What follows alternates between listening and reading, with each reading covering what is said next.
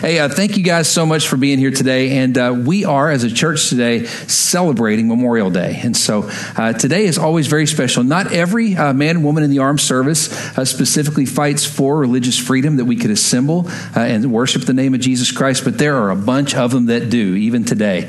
and this day is in commemoration specifically of those who paid the ultimate sacrifice so that we could be in here and worship the Lord today. I got to be honest with you, the pandemic has taken this to a whole new level. Uh, the right to be able to assemble and worship our God is such a powerful thing. And so I want to invite you today as we get started to think of someone that you know uh, that, uh, or even of someone, uh, someone whose family that you know of uh, that perished in the line of duty fighting for our country. And it can be through any time period. It could be a distant relative of yours, uh, a neighbor, and for some of you, it might be a brother, a husband, a wife. It might be again a sister or somebody who's very, very dear to you.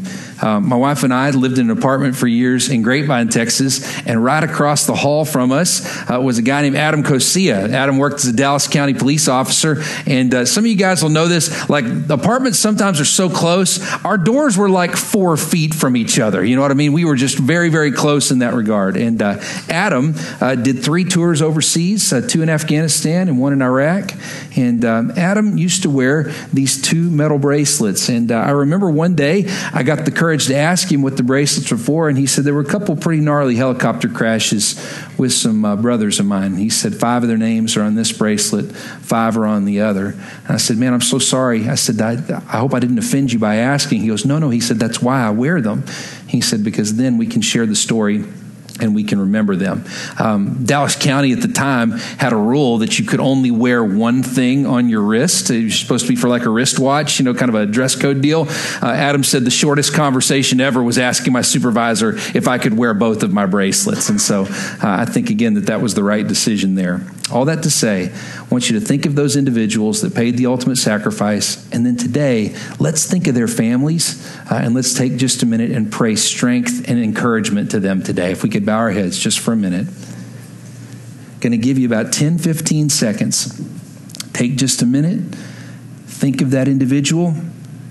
Now think of their family. And then say a prayer for encouragement and courage, peace today uh, as we celebrate what we are able to do in Jesus' name uh, because of the hard sacrifice that they put in. Ready? On your mark, get set, go.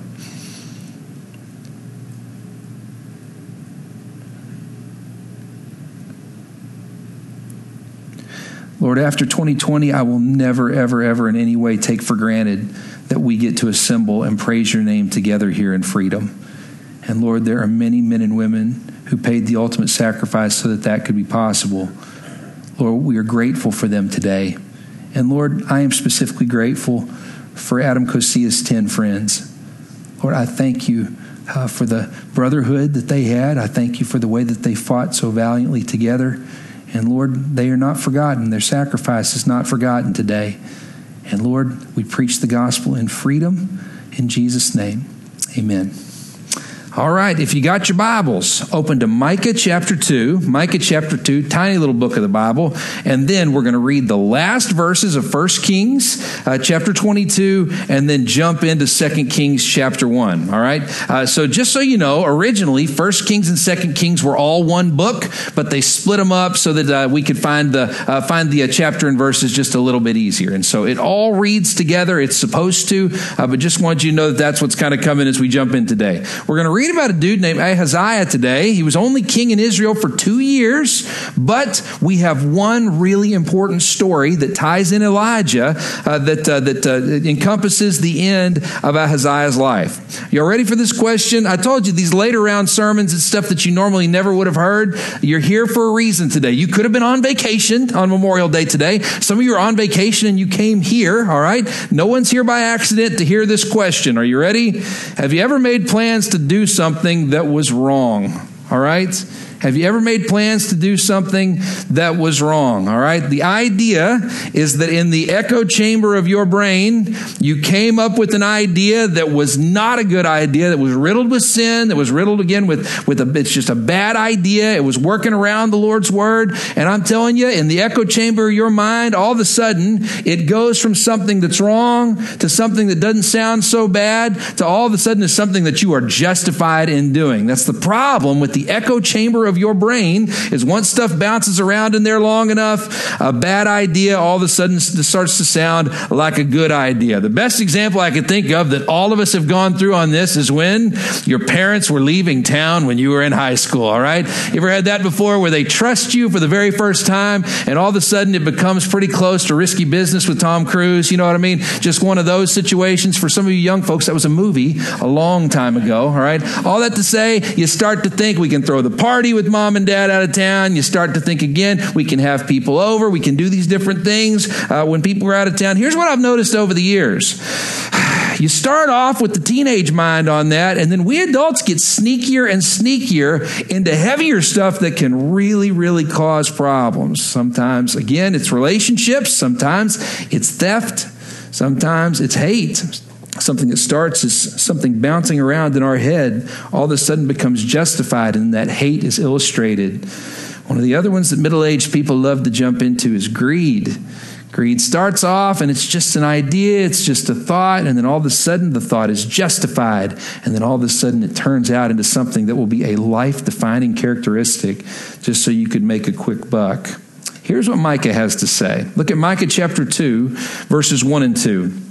Just so you know, the prophet here is talking specifically about a specific problem that's taking place, but this is an all time verse. Are you ready for this? It says, Woe to those who plan iniquity. Underline, woe to those who plan iniquity, to those who plot evil on their beds. Underline, plot evil on their beds. What an interesting uh, preposition to add there at the end. At morning's light, they carry it out. Why? Because it is in their power to do it. Stop right there for just a minute. If you allow these bad sinful ideas to bounce around in the vacuum of your head long enough, then guess what? When you think about it, all of a sudden it turns into a process of this is what I would do, this is what I could do, and this is what I should do. It erupts into something where again, you now have the power to do it. So look at the verbs here in verse 2. They covet fields and they seize them, and houses and they take them. They defraud a man's home, a fellow man of his inheritance. Look at the verbs here covet, seize, take, defraud. These are all verbs in the context that no person would want attached to their character. And what do we find? It all starts off in a plot that you have while you're lying in your bed at night when you should be resting, when you should be sleeping, thinking through doing this awful thing. So, what does the Lord do to keep us from falling into that path of iniquity? Listen to me. He provides speed bumps, moments to slow our roll where you stop and you think so that you can process what the consequences are of this decision. If you're taking notes, write this down. Are you ready? God often provides speed bumps to stall our momentum towards sin that we might take a moment to fully process the consequences. Let me say that again. God often provides speed bumps to stall our momentum towards sin that we might take a moment to fully process the consequences. For some of you, this moment, right here, right now, is that moment for you. The whole reason you're here is because you have got something bouncing around in your head that never needs to see the light of day. Do you hear me? So, Lulu and I have been watching a show on Disney Plus called Mighty Ducks Game Changers, all right? You ever watched the Mighty Ducks movies back in the day? So, apparently, there's a new TV series about it now watching this TV series together, and uh, there's one point where the uh, the the uh, coach of the team is oh, Lorelai from the Gilmore Girls. What is her actual name? Lauren Graham. There we go. Got it. There you go. Some of you are very enthusiastic about that. Well done. Okay. So we got Lorelai. All right. We'll just call her Lorelai. All right. There we go. We got the team mom, and she has this idea that's a really bad coaching idea. And then Gordon Bombay, Emilio Estevez himself, uh, is the assistant coach in the show. And uh, so anyway, there's one point where she has this really bad idea, and she goes, "This was a this was a whole lot better." When it was in my head. When she sees it acted out, she goes, This was a whole lot better when it was in my head. And Emilio Estevez, without skipping a beat, says, Yep, this one should have stayed there. All right? This is one of those where there are some of you, if you're being honest, I'm not calling you out. Again, I'm just offering up a caution to you. There is some idea bouncing around in your head right now that you need to let die. It is a terrible idea. Again, it's a den of iniquity. It's going to cause trouble for you and for other people that you love around you. And it's time that you go to sleep. Stop plotting it on your bed because one day is going to come when all of a sudden it's going to be in your power to do this terrible thing. Nobody wakes up one day and says, I want to have an affair. Nobody wakes up one day and says, I want to steal and defraud my boss. Nobody wakes up one day and says, you know what? I think I'm going to be a terrible neighbor and I'm going to steal someone's inheritance today. How does it come about? Because in the vacuum of your head, all of a sudden it turns into, I could do this, I should do this, I will do this. The Lord says, Woe to them who do this. So, how does the Lord, our big question, how does God disrupt our pursuit of sin? How does God disrupt our pursuit of sin? It's been my prayer going into the service today that there are some of you here that needed to hear this, and this particular service will be your disruption so that you would not pursue it any longer. And that, my friends, is the story of Ahaziah. Flip, if you will, now to 1 Kings 22. We're going to read the last set of verses, the summary of his life, and then we're going to jump in and read the one story about Ahaziah that's listed in Scripture. You ready for this? 1 Kings 22, verse 51. It says, Ahaziah, son of Ahab, became king in Israel, in Samaria, in the 17th year of Jehoshaphat, the king of Judah, and he reigned over Israel two years. Very, very short reign. It says he did evil in the eyes of the Lord. That's a comparison to Jehoshaphat, who it says did what was right in the eyes of the Lord. He did what was evil in the eyes of the Lord. Why? Because he walked in the ways of his father and mother and in the ways of Jeroboam, the son of Nebat, who, look at this, who caused Israel to sin. The picture here of Ahaziah's life is that his reign was short, two years, that he did wickedness in his own life, but he also enabled the country to do wickedness as well. Verse 53, it says he served and worshiped Baal and he provoked the Lord, the God of Israel, to anger just as his father had done. You can kind of tell that this is an abrupt end as we jump in to 2 Kings chapter 1. Now flip over there and have a look at this. Ahaziah again had not lived for Yahweh. He had truly lived against him. But I want you to notice this. The reason 2 Kings chapter 1 is in scripture is because even though Ahaziah had lived horribly, even though he was born into a rotten family, even though what was modeled for him was not godly behavior, don't miss this. God was still pursuing him, even with the most wicked of past. And it's a picture of me and of you in the passage. It doesn't matter what you've done in your past. God's desire is that you would repent today and be saved, that you would repent today and that you truly would live for him with all you've got. And we're going to watch in 2 Kings chapter 1, we're going to watch the way that the Lord so desperately pursues Ahaziah, even though he is striving to sin even with his last breaths. Look at what happens in chapter 1, 2 Kings 1, starting in verse 1. It says, After Ahab's death, Moab rebelled against Israel. Now, Ahaziah had fallen through the lattice in his upper room in Samaria and injured himself. Underline, fallen through the lattice in his upper room. So he sent messengers saying to them, Go and consult Baal Zebub, underline Baal Zebub, the god of Ekron, to see if I will recover from this injury. Stop right there for just a second. So Ahaziah is in his palace. He's in this big, massive facility. And what happens? What should be a great gift and a great blessing, he doesn't build the rooftop very well. He leans on lattice, and then all of a sudden he ends up falling and getting horrible internal injuries. Well, instead of going to Elijah, instead of begging Yahweh for forgiveness and asking for his help through this time of illness, what does he do? He follows in the pattern of his mom and dad and he consults Baal Zebub. For any of you Bible scholars out there, does Baal Zebub sound familiar?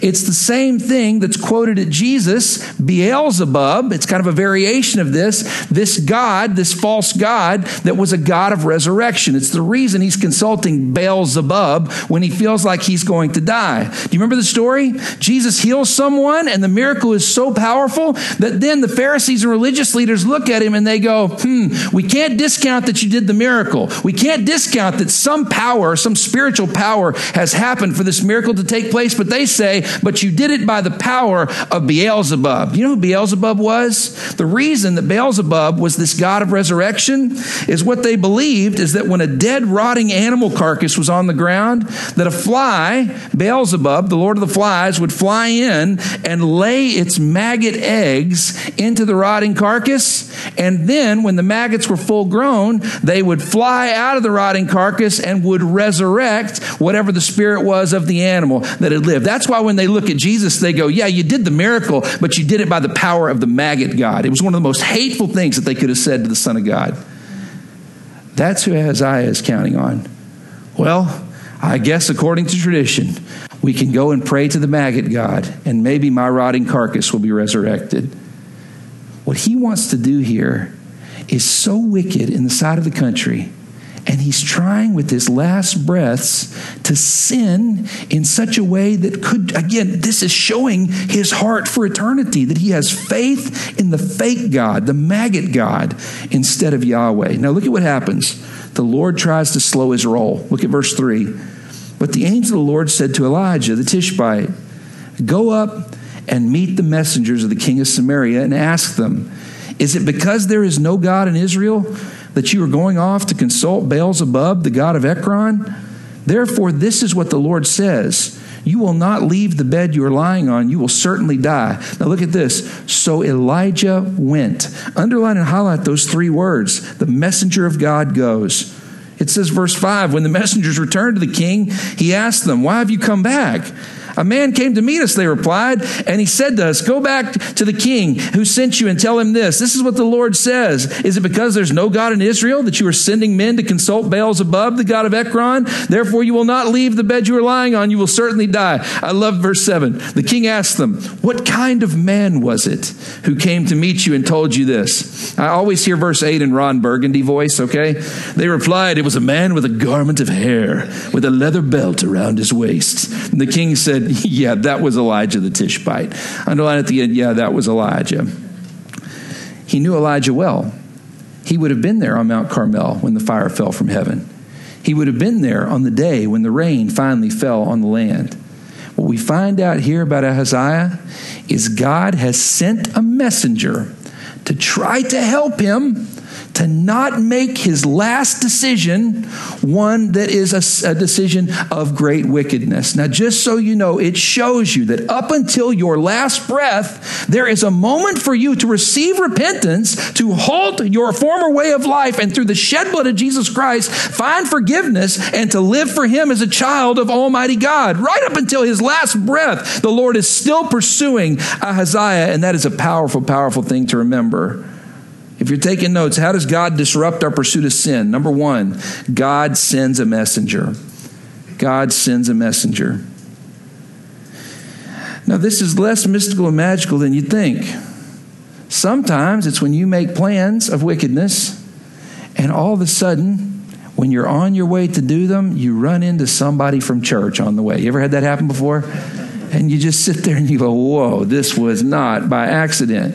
Or if you had this happen before, you'll get a text message right before you make a major life decision. And that text message wasn't just a text message, it was a sign from Almighty God that you needed to slow your roll and really think through the things that you're about to do. Sometimes it's a TV commercial something that someone else is using to make money off of the masses. But you know that commercial at that time, at that moment, was meant directly from Almighty God for you to slow your roll. The Lord sends a messenger. For some of you, maybe I get to be that messenger today. There's been something bouncing around in your head. I could do it. I should do it. I will do it. And the Lord has provided an opportunity for you to stop and to think. That's what Elijah does for Ahaziah. Is it because there's no God in Israel?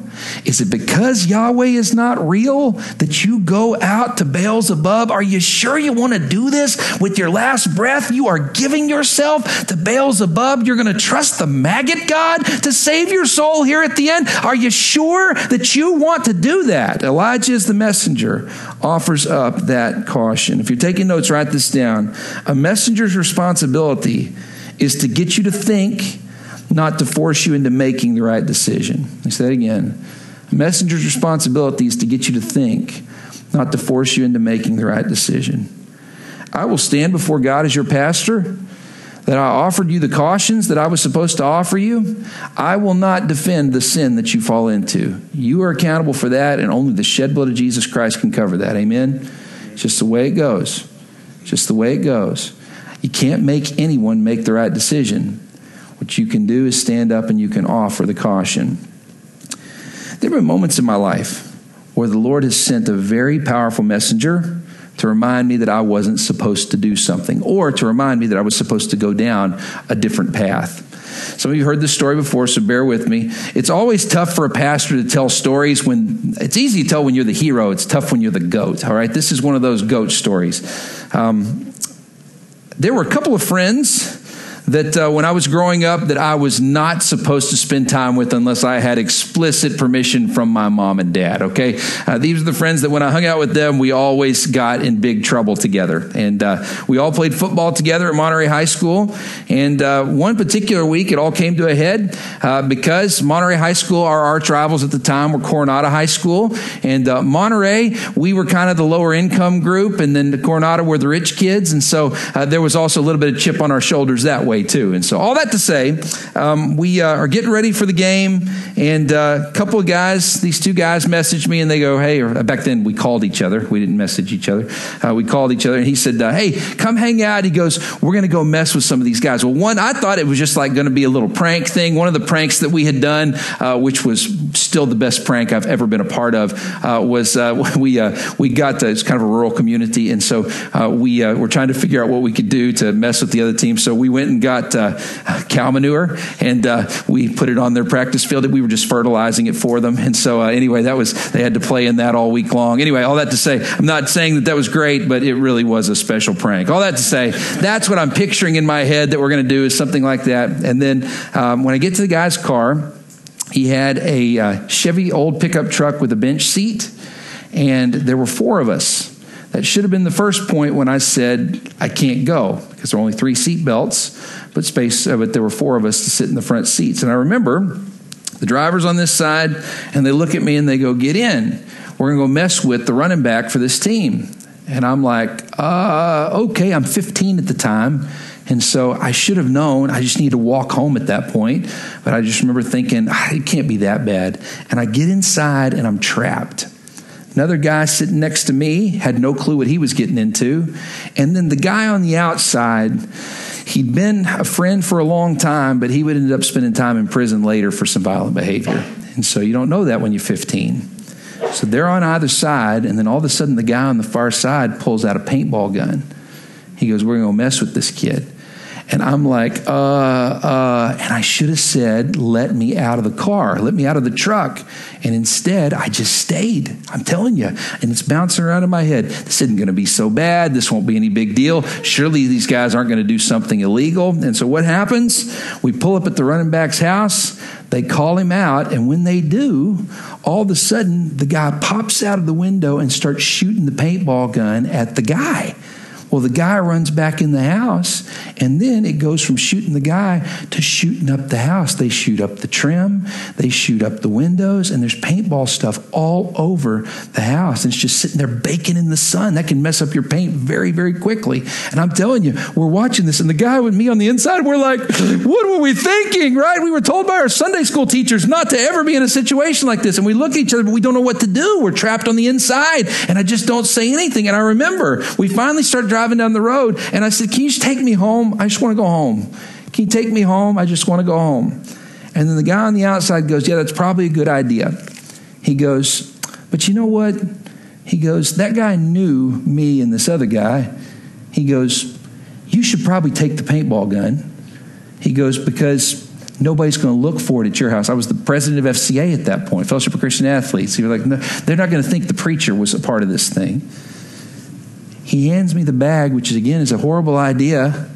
I take the paper sack and I go, okay, I just went out of the car. And I remember I'm thinking to myself, what's bouncing around my head is I'm going to hide it.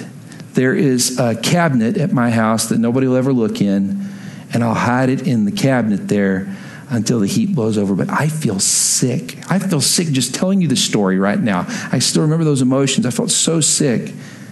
And I remember thinking, I'll just hide this and pretend like nothing ever happened. Well, the Lord sent the messenger. When I walked through the door of my house, my dad was a traveling preacher, an evangelist, preached all over the country. And my dad was home that day, and it was a day he wasn't normally home. In fact, looking back, he probably had a speaking deal that canceled, and he was probably worried about how he was going to pay bills that week, not having money. I walk in, and dad's sitting there, and I'm carrying this paper bag. And he goes, Hey, son, came home early this week. He goes, That means I get to watch a game this weekend. He goes, Are you excited, ready to play? And I go, Yeah, Dad, real excited. And I walk into the back room, go straight to that shelf, hide the paintball gun, and then I'm just sitting in there holding my stomach, feeling so sick from what's happened. Dad walks in. He goes, Son, what was in the paper sack? I said, Nothing. He goes, Son, this is your chance.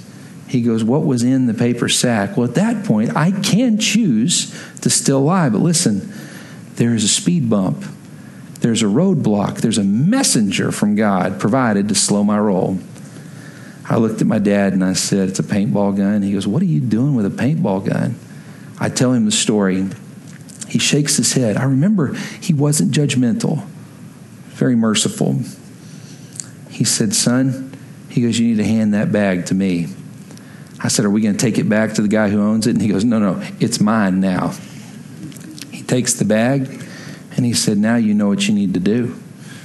He said, We're going to call your friends. And he said, They're not going to answer. He said, But you're going to go and you're going to clean up that man's house. I said, But he didn't know me. And he goes, It doesn't matter, son. He goes, You were in the car, you were with the group, and you're going to go clean it up. We drove over to the guy's house rang the doorbell. Of course, my friends didn't answer. I went over alone. We go in to the house.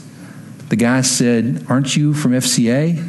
He didn't really even know who I was. He goes, Aren't you with FCA? And I said, Yeah. And I said, I was just in the car, but I said, I'm sorry, we never should have done it.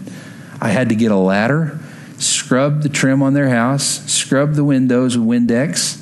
And then finally, after about two hours of work, my dad sat in the truck and waited for me. And after about two hours of work, loaded up and went home.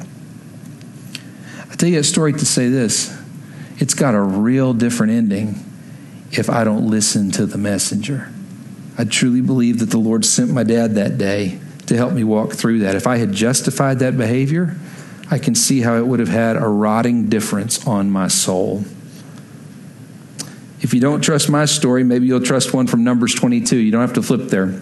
But the story of Balaam's donkey is a great story when it comes to God sending a messenger. Balaam wants to go somewhere and do something that God's told him he shouldn't do. And do you remember the way the story goes? It says the Lord burned with anger. He's so frustrated with Balaam trying to do this thing. So what does he do? In the story of Balaam, all of a sudden we have a situation where Balaam then says, I'm going this way anyway. And the donkey he's riding on sees that the Lord has positioned the angel of the Lord with a sword drawn to basically cut Balaam's head off as soon as he comes down the path. Well, the donkey then is like, whoa, I can see ahead. I don't want to do this. So the donkey then runs Balaam into the wall, trying to turn him around. Well, it hurts Balaam's leg, so he starts to beat his donkey. This happens three times. And the third time, Balaam's donkey's trying to take him away so dramatically that Balaam pulls out his staff and begins to abuse the donkey with his staff. Well, at that point, it says the Lord then loosens the tongue of the donkey. The first time an animal is spoken since the book of Genesis. And all of a sudden, the donkey says, Why are you hurting me? The Lord allows this messenger moment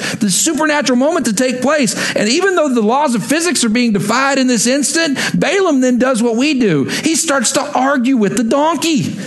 He has justified sin so long in his head, he starts to argue with the donkey, and the donkey finally says, Look up! There's an angel about to chop your head off. I'm trying to save you. And at that point, Balaam goes, Oh no, and falls face down to the ground.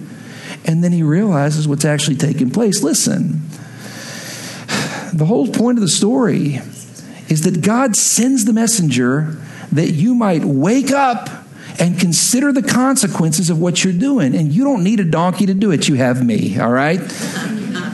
I'm telling you, the Holy Spirit calls out to you in so many different forms.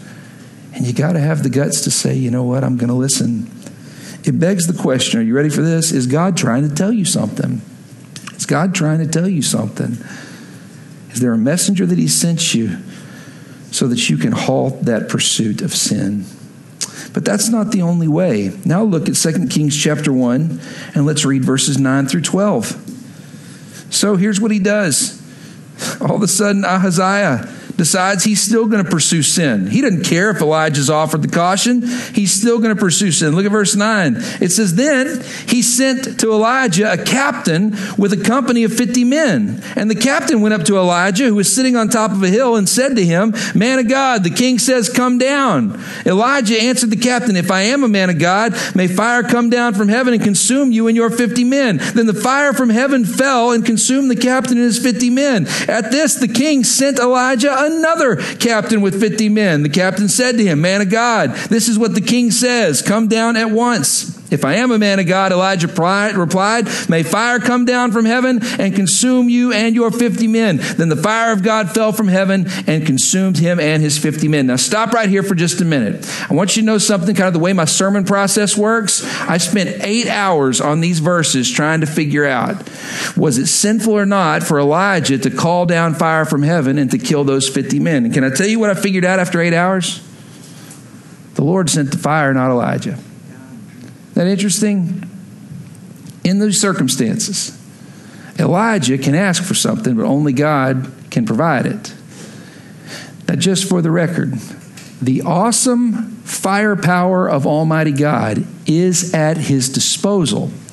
But from Luke 9, chapter 51 through 56, we find in that passage when Jesus is rejected at a village, James and John, two of the three biggest rock stars in the history of the early church, come up and they go, Should we call down fire from heaven and smote these people in your name since they rejected the Jesus revival? And do you remember what Jesus says? It doesn't even have his words there. It just says Jesus turned and rebuked them and they went to another village. Can I tell you what that lets you know? Fire from heaven is not God's first go to option. Is that a powerful thing to remember? Fire from heaven is not God's first go to option. He desires mercy, not sacrifice. It says in multiple passages of Scripture. He desires to be merciful to us. But when God allows fire to fall in your life, you better stink and pay attention. Fire is the moment where when it comes down, the Lord is saying to you, there is undeniable consequence on the other side of this, and you don't want to miss my caution to you. If you're taking notes, write that down. How does the Lord disrupt our pursuit of sin? Number one, God sends a messenger, and number two, God sends fire. God sends fire. Not Elijah, but the Lord. That is an abrupt halt. And if the abrupt halt doesn't happen, then undeniable consequences will take place afterwards. If you're taking notes, you can write this next part down. When sin's grip is tight, the word of the Lord and his great kindness enables an undeniable intervention. Let me say that again. When sin's grip is tight, the Lord in his great kindness enables an undeniable intervention. There are some of you who are here today because the Lord is trying to tell you something and slow your roll. There are some of you who are here today who you experienced the fire of Almighty God, an intervention with the life that you were living, or an intervention with the life that you could have lived, and the fire from God that seemed like it was so cruel at the time was God's kindness. And my prayer is that you would realize today God halted your momentum out of love for you and care for your future, and He didn't do it to just smote you and mess with you. That a good word? God is good. When you encounter a brick wall that you did not plan on, that is a gift and a kindness from God, not something that He intends to stifle your life with. Some of you have been a part of this with us. We were going to build a balcony back there. Do you remember that? We were going to build a balcony. You know why we didn't build the balcony? Because the project was supposed to start in April of 2020. That's why. We had all the money raised for it, it was about a half a million bucks. We had all the money raised for it and we were ready to rock and roll. And then all of a sudden in April 2020, the very first thing in the project is we had to dig a four inch water line into the road over there. That was the first thing, the first part of the project that had to happen in order for it to work. And do you remember? All of a sudden, we're about to start the project. And because this part of the city was in complete and total lockdown, they halted the shutoffs of any of the city's water supply for four months. For four months. So we came back and went, So we can't do anything on this for four months? And at that point, they said, Yep, if you start to dig, if you try to do anything on that water supply and shut it off, then we will shut down your project and give you a really hefty fine from the city. They said, We can't chance shutting off the water and then the buildings in this area not able to have a water supply, which makes total sense, by the way, that you wouldn't do that. So all of a sudden, we stopped and went, Okay, I guess we'll wait throughout all the different pieces of the pandemic, then that's when we talked with our landlords. And it turned out that the money saved for the balcony could actually serve as a down payment to purchase the building. And if we owned the building and want to build it five stories up, why would we want to put a half million dollars into something that we're just going to bulldoze in the next few years? The Lord made very clear. He sent fire, He built a wall, and then all of a sudden it showed us the direction that we were supposed to go. For some of you, it's time to stop being mad at God that He didn't let you follow through with sin. Can I say that again? For some of you, it's time to stop being mad at God that He didn't let you follow through with sin.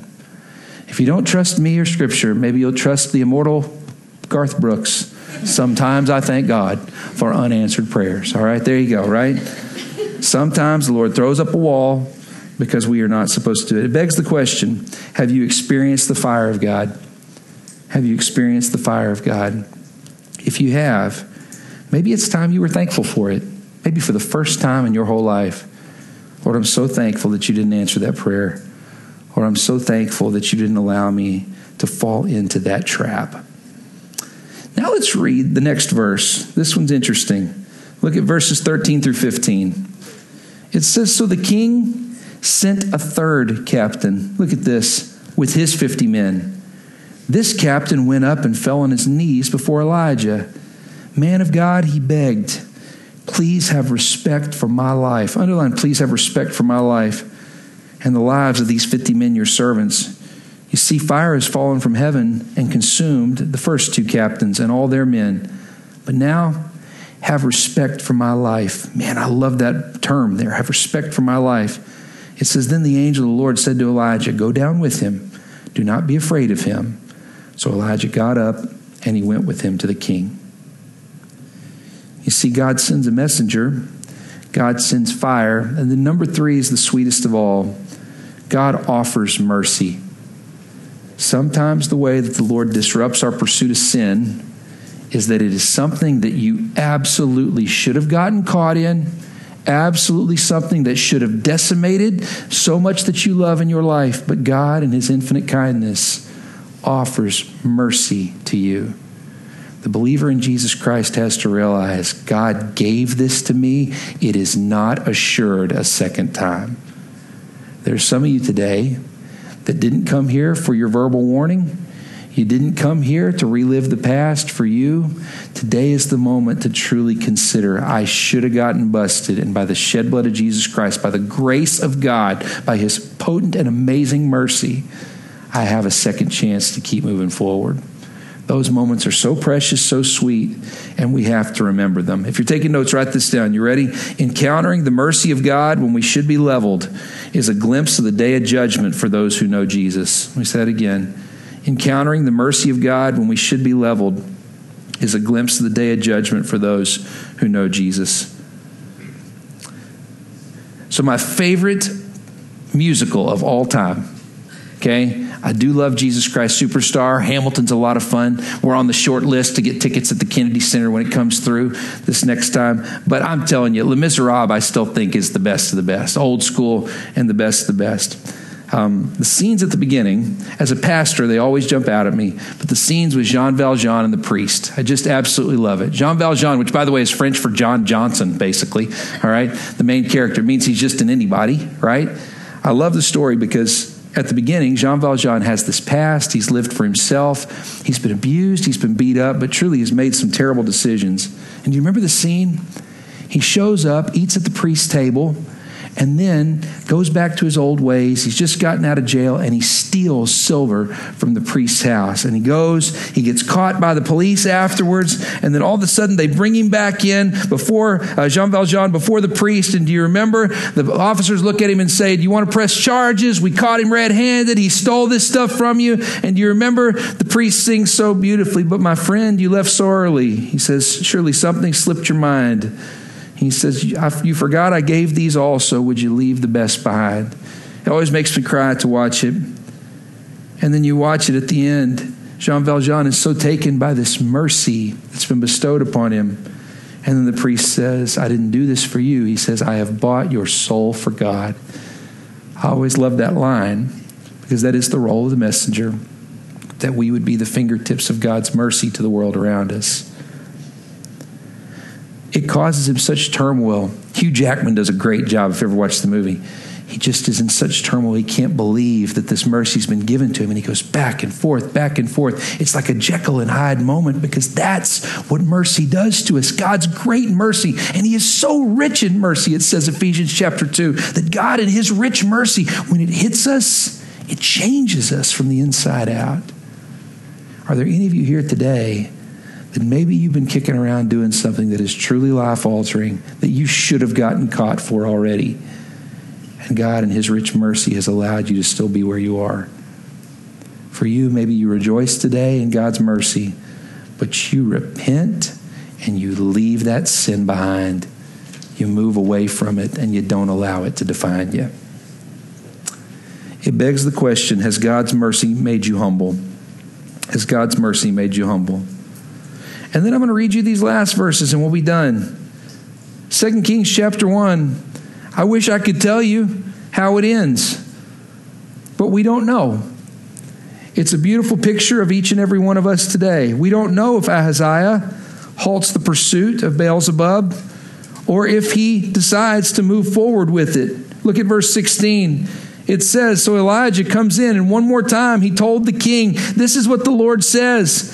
Is it because there is no God in Israel for you to consult that you have sent messengers to consult Beelzebub, the God of Ekron? Because you have done this, you will never leave your bed you are lying on. You will certainly die. Verse 17 So he died according to the word of the Lord that Elijah had spoken. The way our story ends, we don't know if we chose it or not, and that's a beautiful picture for each one of us. I don't know after preaching this at you I don't know if it was for your heart or not. I don't know if you're going to receive it or not. I just know I was supposed to preach it. At the end of the day, guess who knows if Ahaziah did the right thing or not? He does, and God does. This is a hard decision for you today. Thank you for listening. I pray that the Lord will bless you as you do what the Spirit tells you to do. Let's bow our heads for prayer.